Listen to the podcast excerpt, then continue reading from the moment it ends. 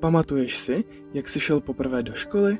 Byl jsi ve školce a představa byla taková, že se společně dostanete do první třídy, pak budeš makat dál, aby ses dostal do druhé, pak do třetí a tak dál, pokračovat výš a výš. Po základní škole si šel na střední a to byla velká změna v životě.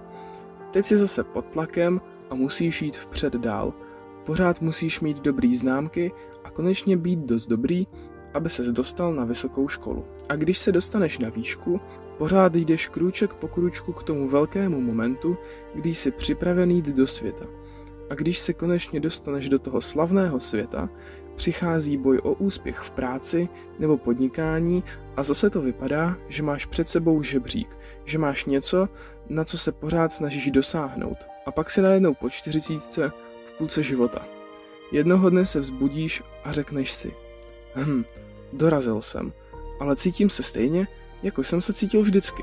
Asi se cítím být trochu podvedený, protože vidíš, že jsi byl oklamán, vždycky si žil pro něco, co jsi neměl. Sice má pro nás obrovský užitek podívat se v čase dopředu a moc si plánovat, ale nemá pro nás užitek plánovat si budoucnost, která až se stane přítomností, nebudeš pro ní žít, ale budeš žít v nějaké další budoucnosti, která ještě nedorazila. A tímhle způsobem člověk není schopen užít si ovoce své vlastní práce. Neumíš žít vůbec, pokud nedokážeš žít právě teď, v přítomném okamžiku.